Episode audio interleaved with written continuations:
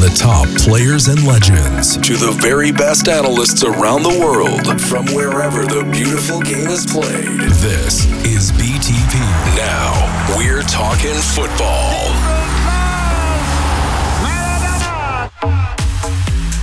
Yes, hello folks, welcome to another episode of On the Couch. I'm delighted to have back here the magnificent Andy Gray. I had him on the show a few weeks ago. He's been ever so kind to be generous with his time again. And I know it's late in the UK, so I'm extremely grateful for him giving his time here as we do a review of the English Premier League. Uh, we'll talk about the main talking points and some of the things that have already happened. Incredible, less than 30 days away until the Community Shield again. Um, First of all, Andy, it's been a long season, mate. I'm sure you're looking forward to a break and getting rid of people like myself and Callum. So thank you so much for taking the time to do this, mate. Um, quick, quick, uh, quick summary of the season you've just seen. Wow, uh, how do you sum it up, uh, guys? It's, it's it's very difficult to do a season the likes of which we've never seen before, and hopefully, and I say hopefully, we will never see again. Um, strange end um, I was I was certainly one of those people who wanted the season finished on the football pitch. Uh, I think the way they got it done, most leagues, was a, a tremendous effort from everyone involved: the authorities, the coaches, uh, the players, the staff. I think what they, they did to get the quality of football we saw in those last 10 games in the Premier League uh, was was real testimony to how well they did. I, I, was very impressed with, with how they went about it, and there were no games that I saw either guys that were sort of given away. Um, these were games that were, even without the crowds there, were, were contested as, as highly as they could be. So full marks to the players for being able to do that, the coaches for getting them up to a certain level, and the authorities for getting the whole thing on. But I I sincerely hope, as you guys, I'm almost certain do too that we won't be seeing a season like that again. Well, that's very true, and I imagine as an Evertonian, you mean that for Liverpool winning the league as well, Andy? Listen, uh, of course, as an Evertonian, I would like Everton to be winning the league and Liverpool, Liverpool not to be. But you also cannot deny when you see quality in front of you. Um, what they've achieved over the last couple of seasons mm-hmm. in particular has been absolutely terrific. And if it drives Everton on as an ex-Evertonian, then I will be delighted. If it lifts the levels that Everton have got to the stage where they need to be doing more, then that would be great. But we cannot deny that a team that's lost what four games yeah. in the last two seasons doesn't deserve to win to win the league. So you know they've been terrific. Uh, they've been great at the back. They've had the just the best defence in the league. Um, and you know they've won games kind of differently this year. I feel. You know, I if you look at last season when they went so close and only lost one game and didn't win the league, I honestly believe, and I might get shot down by Liverpool fans, but I don't care. I honestly believe they played better last season mm. over the season. I think they've won games this season that uh, they've had to dig in really deep, and they've had little things go their way. I think they would be first to admit that. But at the end of the day, they've, they've won it by, you know, 18 points. It's you cannot argue with the quality that they've shown. But now they're there. They're the number one team. They're there to be shot at. We wait and see uh, if they can handle it the way great teams like Manchester United under Fergie, like Guardiola's side when they won back-to-back titles, Chelsea when they won back-to-back titles. It's not easy to win back-to-back titles no. in the Premier League. So we'll get an idea next year. But they've, they've certainly set the standard, and the others need to get to that standard. Yeah, I think uh, one of the things about Liverpool, look, uh, to win the league, they had to do something that I thought in itself was extremely difficult, and that was improve and be better than Manchester City because under Guardiola, mm-hmm. Man City have been at such a high level. You know, they, they've ripped teams yeah. apart. I mean, they've been putting cricket scores in a lot of games yeah. in the Premier League, and they've just been so far ahead of everyone else.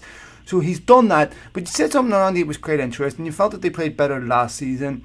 And it looked like once they wrapped the title up, and maybe this is normal, uh, they lost a little bit of intensity. For Liverpool to carry on doing what they're doing, it's high intensity football. They need luck with injuries.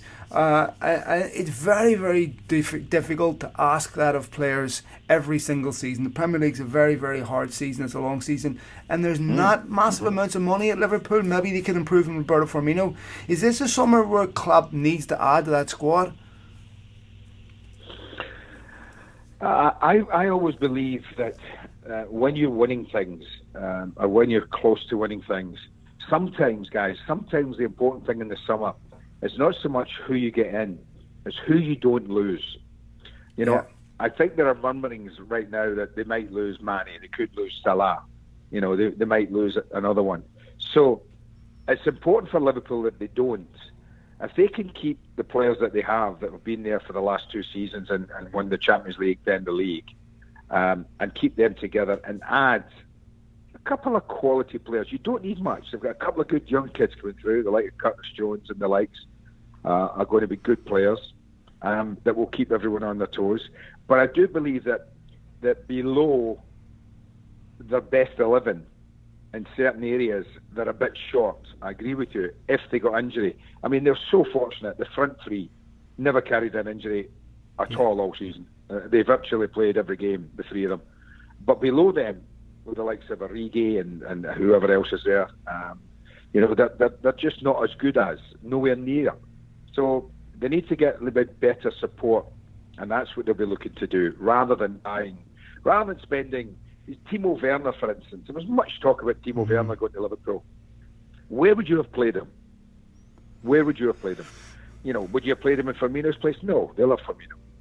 So then he plays from the wide areas a lot of time in Germany as well. He's very mm-hmm. effective playing from out to in. So would he take Mané's place? No. Would he take Salah's place? No. So, you know, Timo Werner's not going to sign for Liverpool and play in a few cup games, a few league games, and not play in big Champions League games because the other three are, are, are the number one men. So that's what Liverpool have got to cope with. They've got to cope with the who can you get in. I mean, who do you? How do you say to somebody who's a, who's a right back? we want to buy you. You're a really good player. Uh, who's who's playing there? Trent Alexander-Arnold. Age is he? 21. How good is he? He's arguably the best fullback in the world. Oh right. Well, I'm not coming. Sorry, I'm not going to get a game. So I'll go somewhere else where I'm going to play. So I think what he's got to do, um, uh, Jurgen, is it's not so much um, who he gets in, it's who he doesn't lose. If he, if he keeps the players that he wants to keep, um, then I think they'll be strong. And if he adds a couple of really good squad players so if they do pick up a couple of injuries, they can rotate the squad and not suffer too much. Then I think that's what he'll do. I don't see him going out and spending a hundred million on anyone or eighty million on anyone. Yeah. I really don't, because I don't know where you'd fit him in right now. Yep. You mentioned the fact it was an 18 point gap. Just how surprised, Andy, were, were you with the drop off of Manchester City? I know Laporte had had a quite serious injury, but a team like Manchester City, you wouldn't expect them to, to drop off due to the absence of one player. No, it's, it's hard to, to, to uh, explain what went wrong with them. Uh, if you look at the stats, if you just look at the stats in the league, um, we talk about Laporte being out and their defence being leaky, but they only conceded two more goals than Liverpool. Two. Two. Yeah. And we've talked about how good Liverpool are at the back.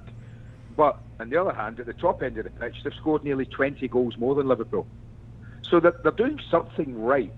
But I do believe that in certain games where they've been a little sloppy, a little shoddy. I mean, I look back to right at the beginning of the season, I look back to Carrow Road when they went there and got thumped 3 0 with Norwich City, a very poor Norwich City.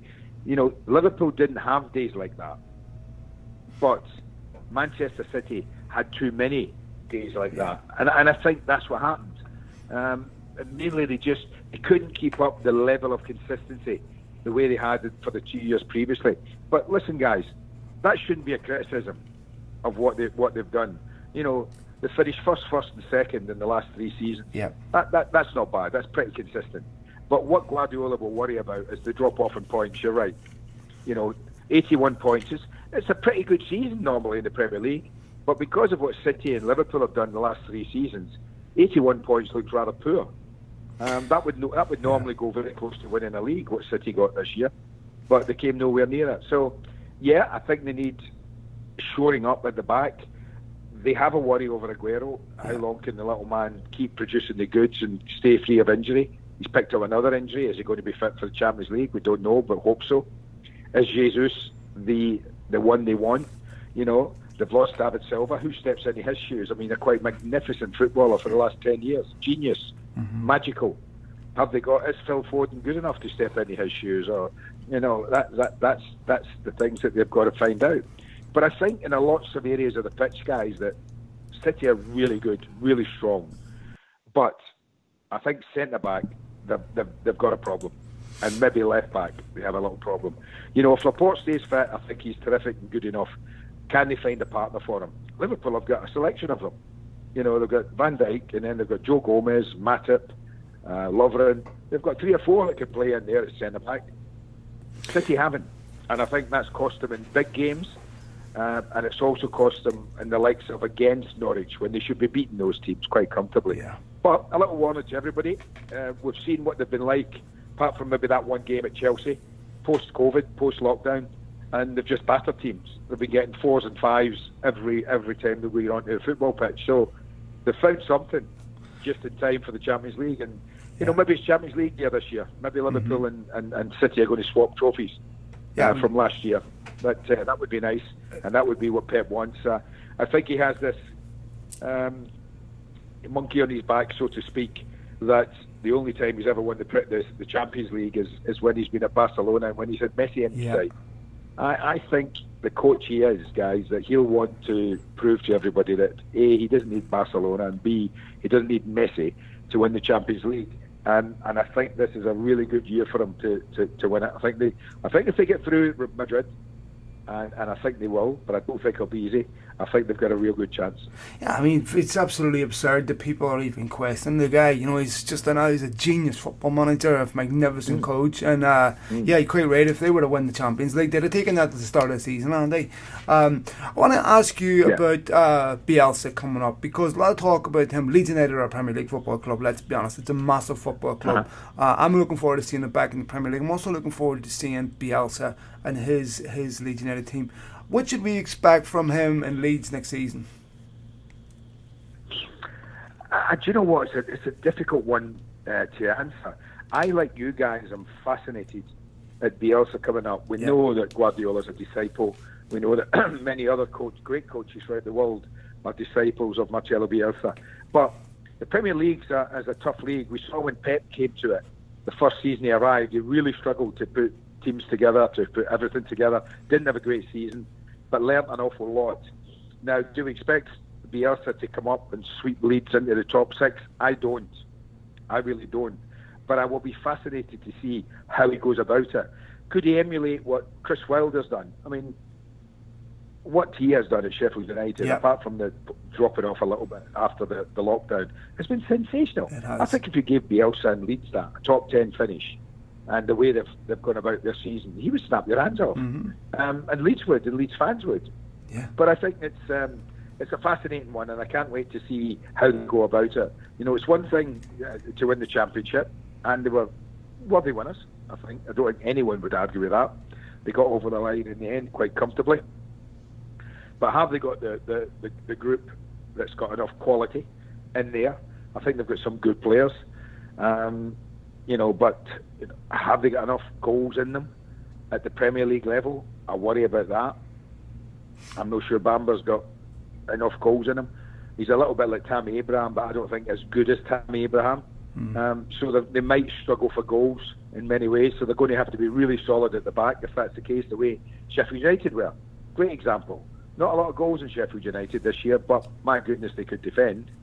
And look where they finished the league. So it might be a case that Bielsa spends maybe a bit of this season learning about the Premier League, learning about the quality that's in there, and how to go about it. But I, like you guys, I'm really fascinated to see um, how this man with this huge reputation uh, copes in the Premier League. I'm really interested, Andy, to get your view and perspective on Leicester City. Just sum up from your perspective, having watched the games week in, week out, just how they managed to throw away the gap they had over Manchester United to, to, to miss out on a Champions League place? Yeah, I mean, I, I think the writing um, was was on the wall, guys, pre-lockdown. Mm-hmm. I think that um, there was a time that Leicester, just before we went into lockdown, uh, if you look at the results, were really, you know, way. I mean, way back.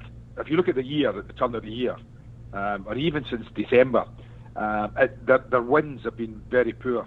I'm looking at this, the, what they've done, and from January the first, one, two, three, four, five, yeah. they won five league games since January the first. Yeah. Now that shows you that even pre-lockdown, there were signs there that um, that Leicester were just feeling the heat a little bit. Um, Brendan was unlucky with injuries. He had lots of injuries post-lockdown. his back four at the end of the season was unrecognisable from the back four that had taken him into the top four quite comfortably at the beginning of the season. So that that was a hindrance to them. That I think they suffered in that department, but not not anywhere else really. I don't think they had any too bad injuries to, to midfield players that they would want, or to Vardy. He played most of the season, was top goal scorer. So you've got the top goal scorer the land in your team. So he must be doing something right.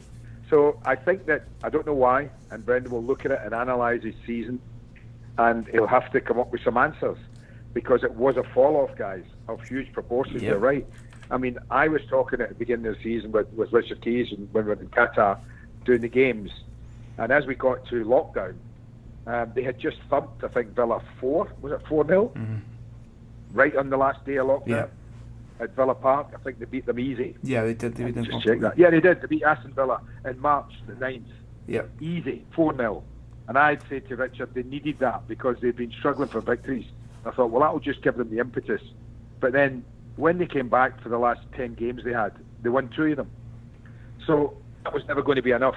And I think Brendan's going to sit down, he'll analyse what went wrong. They, I, I guess they missed Maddison, didn't they? yes, big time. They missed his craft and they missed his cunning uh, and his creativity. Uh, and that would be the big one. But the back four took a pounding, and, and they had to patch it up, and it wasn't quite good enough to, to get them there. So it looked like it was at the uh, pre-lockdown. It was just Chelsea or Manchester United. We weren't even talking about Leicester missing out. Yeah, I think we all thought, well, that's that's them, that's Liverpool, that's Man City, that's Leicester done. So who between at the time it was obviously Chelsea, Man U, or or basically Wolves who's going to do it? Who's going to see it out? And then the other hand, they just collapsed, and it was it was it was sad to see because they had had such a good season. Yeah. And yet they've got European football. If you gave them that in August, last August, he'd have taken it, Brendan. He really would have taken sure. it. Um, but having having been there for so long, they were probably in the top four for if the season ran, and it, probably, it nearly did, 300 days they were probably in the top four for about 280 of them. Yeah. You know, that's that's how a bitter pill it is to swallow for them. Yeah, I mean, Söyüncü was huge for them after selling Maguire. I thought he was excellent. They lost him the last couple of games too, and I think yeah. probably yeah. they also need to maybe start looking at some. They're maybe a bit too reliant on Jamie Vardy at times for goals. Um, that may be something that they need to look at. But you're right, James Maddison and Söyüncü the last couple of games was a big loss to them. Speaking of, Manchester United sneak in that top four um, after a disastrous first half of the season, second half of the season. Uh, since January, United have been the most, most consistent team in the league. What's your final analysis on Solskjaer? Uh, if I was to sit here and, and, be totally honest with you, I would say better than I thought. Mm. I thought Ollie would struggle. Um, but do I believe that they are the finished article? Do I believe that um, they're they're going to terrify teams next season. No, no, I don't. I think there's there's still massive room for improvement, but they have a. I think they have now an opportunity to really make a statement in the next two three years. When you look at their team, and I include the goalkeeper, who's who's taken far too much stick for my liking and undeserved. He's made a couple of high profile errors, yes, but my goodness, David De Gea being called past it, I'd get rid. And I mean, I, I just don't get it, guys. I'm sorry. Mm. And when you look at the rest of the team, the age of the team is terrific. Um, you look at that back four, pretty much set in stone at the moment. Midfield, good variation in midfield. Matic might be the only one you look at and think, well, you know, he might might not make another two seasons, but he was terrific when he came in in the second half of the season and, and steadied the ship. You look at the front three, who would have thought that front three would have scored more goals than Liverpool's front three? I wouldn't. Yeah. But they did. So he's got a lot going for him, and they're all good ages, and they've bought well. I think recruitment is always where you stand or fall these days as a big team. And and if I look at my old club Everton, and I look at Villa, two of my, my old clubs who I've watched, and I look at Man United, I would have to say that Man United's recruitment has been terrific. Yeah. Absolutely terrific. Whereas Villa, having spent 140 million, really, really struggled this season. Managed to hang on in there, and I think they'll be better for it. And Everton's recruitment over the last five years, not just last year, but last five years, has been ranked bad and nowhere near good enough. So recruitment's all important, um, but then you've got to win games. Now, he's done part one for me, Ollie. He's got them into the Champions League.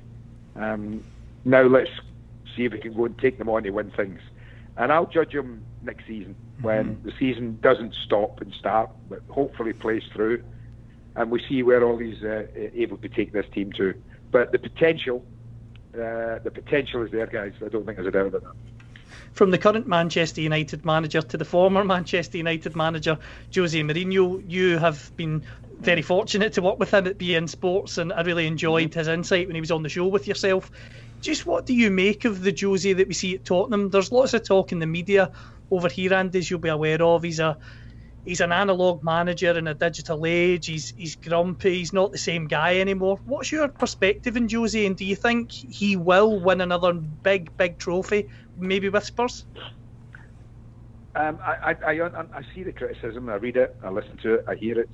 Um, Jose Mourinho is arguably one of the best coaches there's, there's been in football. Um, his record tells you that. If you're telling me that a coach like him, who what is he, mid fifties, Aye, he's about that, yeah. Is, is yesterday's man. I'm not having it. I'm seriously not. Um, and it'll be interesting. Uh, again, I've said I'm not judging Jose this season. Going in halfway through a season and a team that was really flat, flat. Mm-hmm. When remember, yeah. remember what he took over. He took over a team that was really on its belly, guys, and really Pochettino had lost interest. Was the players had lost them. Um, they were going nowhere. They were losing game after game. You know, he steadied the ship he's he's he's not been brilliant with the way he's played his football, but he had a job to do, and his job was he wanted to get European football. He achieved that. That was a quite a, a, a decent um, showing from them, and and what he did to take them from where they were to a, a, a, a Europa League spot, I think would have given him. You saw at the end of the season when the game finished, how happy the squad were, that, that particularly his group of coaches around him. They were celebrating that, that victory at the end of the season as if they'd won the league themselves or as if they'd won the Champions League. It was hugely important to them to get into that Europa League. They've done that. Now, will they back him? And this is what I say about recruitment again, guys. Will they back him to get the right players in for Jose to move the team on? If they do, I don't go along with the fact that Jose Mourinho is, is, is, is analog in a digital world. I don't. He's an easy target, Jose, because he is a bit of a pragmatist. And there's no doubt about that. But you know, there are a lot of pragmatic managers who have been hugely successful, you know, in this league. And and I, and I think that just because he doesn't play the way uh, Guardiola does, doesn't make him unable to coach a successful side in the Premier League. It just makes him a coach who coaches differently. And I, I for one, I'm a I'm a huge fan of various ways of playing football. I don't want to watch a Premier League where every team plays the same way. I think we would be bored out our skulls, guys, if that was the case. Yeah. I want to watch the Premier League the way it is now.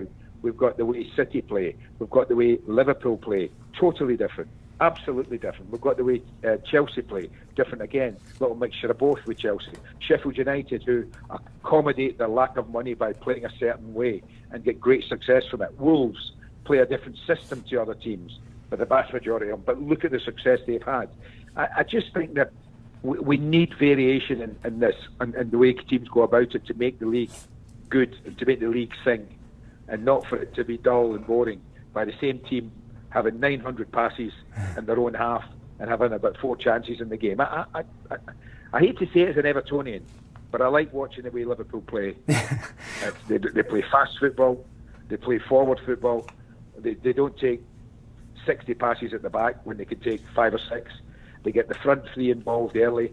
You only have to look at the assists that the two fullbacks have to show you what kind of team they are. Cross after cross after cross goes in their penalty area from right, from left.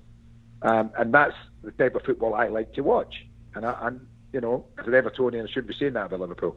so the variation keeps us good. And I think give Jose some money, give him a little bit of time. Let's judge him next year.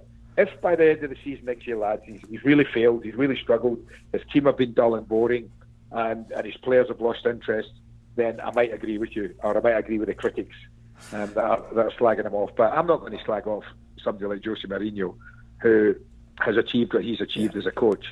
Uh, no chance. Not now. Not La- last question, man. No, it's late. Um, I want to remind you of a piece of commentary that you said about McIlroy once when he scored. I believe it was against Newcastle. And he said, I don't think I've ever seen the like of this lad in my life. I want to ask you, where does Mason Greenwood rate in comparison to the likes of Michael Owen and all these young phenomenal talents like Wayne Rooney that have burst on the scene and ask you finally, yeah. what, what, name me one or two big deals you think had done this summer? Name me one or two. Sorry, big what? Uh, name me name me one or two deals you think will get done this summer in terms of signings. oh, that's tough. Uh, with Mason Greenwood first and foremost, um, uh, from what I've seen, uh, and uh, there he has everything he needs uh, to be a fantastic footballer, and he looks like nothing fazes him. Um, terrific on his right, terrific on his left, beautifully balanced looks to have a good attitude, looks to have a good personality, which I, I think are two important things in a footballer that we often forget. Um, but he looks to have both, and he has he has quality and talent in abundance. So there's nothing the young man can't achieve if he doesn't want to. It will be down to him and his coaches to bring that out consistently from him. Deals that will be done this year, I think we might be surprised and find that there aren't that many big deals that will be done this year. Um, I look at City. Look, they looks like they've just got Nathan Ake, um, 41 million. That was touted. That was voiced. So that that will mm-hmm. that's happened. You look at me like Chelsea have done the business. I don't see them doing much more. As I say about City, will they get someone else? They needed a centre back. They've got Ake. Will they buy again? I don't know. I'm not so sure they will. Liverpool, as I've said, more who they don't lose than who they buy. Then you go down the league. Then you're getting to Tottenham and Leicester's of this world, and you just think to yourself, who's going to be the team that, that probably would like to spend a few bob? I think it would be Tottenham. What deals he'll get over the line, I don't know, guys. I really don't. And I think we're all struggling to find deals that are going to be done purely because of what COVID has done to the game. Yeah. But I think the big the big boys, Chelsea have got their job done. They've got theirs. Um, you know, they've done the business, and I don't think they'll be doing much more. 150 million or very close to it spent already on three players who should bring huge quality to Chelsea and make them even better. Um, the team is lower down in the league. Everton are one I'll look at. They need to spend big again, and they need to get it right this time. They need a front man without a shadow of a doubt. They need a midfield player without a shadow of a doubt. Uh, and I think they might need a centre back as well.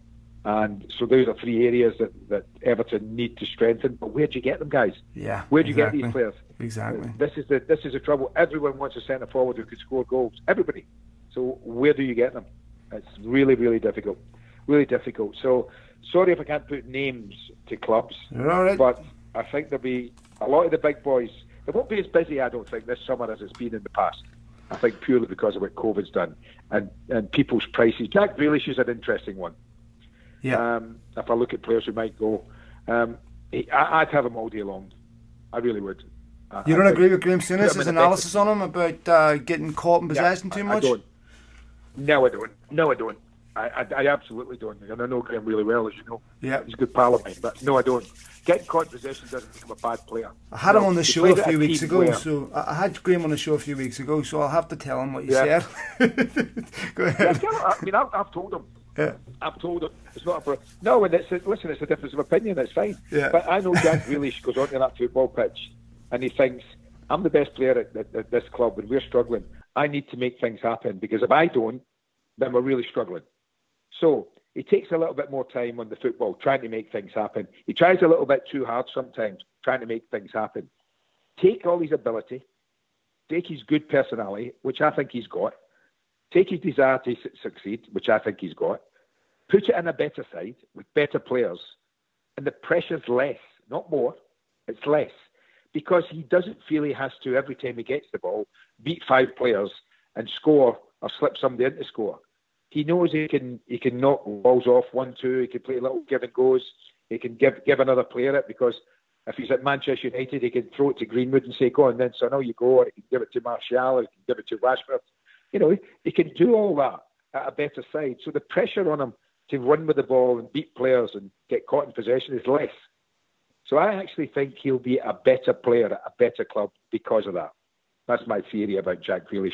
And and if I was Manchester United, I've had I would have him. I think Pogba's been really disappointing again post lockdown. Yep. I don't think Paul's contributed anything, really. I have to agree with that. Um, and if, I, if, if it was me, if I could get 80 million, 90 million for Paul Pogba and get Jack Grealish for half of that, I'd do it. Yeah, I wouldn't be against that either. Andy, just before you go, sorry, Phil, can I have one very quick question? You've you've covered the yeah. Premier League since the very very start, Andy. Um, you've seen everything that the Premier League's got to offer, but just sum up Watford this season. What on earth? How do you? How on earth could you describe four managers in the season and Nigel Pearson going with two games to go? Yeah, uh, I'm delighted what happened to them. I really yeah. am. Um, they, listen, they've run their club in a, in a strange way, in a different way where they, they believed that multiple manager changes um, freshened everybody up. Buying experienced players meant that they could hang on in the league and earn their 130, 140 million a season by staying in the league. Um, but no one gets a chance to make a club, to build a club, to build a team. Um, you can't have four managers in a year. You cannot sack Nigel two games from the end. Yeah. I mean, who does that? Insanity. Who does that? So, not the players. I, I, I, I exempt the players from criticism. You know, they might feel that they could have played better. I wouldn't have to disagree with that. But exempt from criticism. My criticism is to the club and the Pozzos who own it, and that I think they've got what they deserve now. Uh, you cannot do that. You can't just have four managers in a season and also treat Nigel um, the way that they did. That, that, I think that was really shabby, really shabby.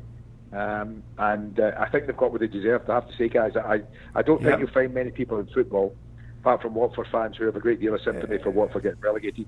The difference being Bournemouth, you'll find a lot of people yeah. hugely sympathetic about Bournemouth's demise, having kept him in the league, Eddie, for five years. But that's a different, you know, it's a well-run club. Look after the players, looked after the manager and and just wasn't wasn't good enough this year. But there'll be sympathy around for them. Yeah, I Watford, would agree with that. Not announced. I completely agree with that. Andy, you're always so generous, mate. Thank you so much. I recognise it's a Pleasure, massive guys. privilege to talk to you. Thank you so much, mate, and I uh, wish you all the best and enjoy your time off. Cheers, pal. Thank you, guys. Have a good summer, and it's always a pleasure to talk to you. Guys. Man, cheers, Andy. Thank Thanks, you. mate. Bye bye.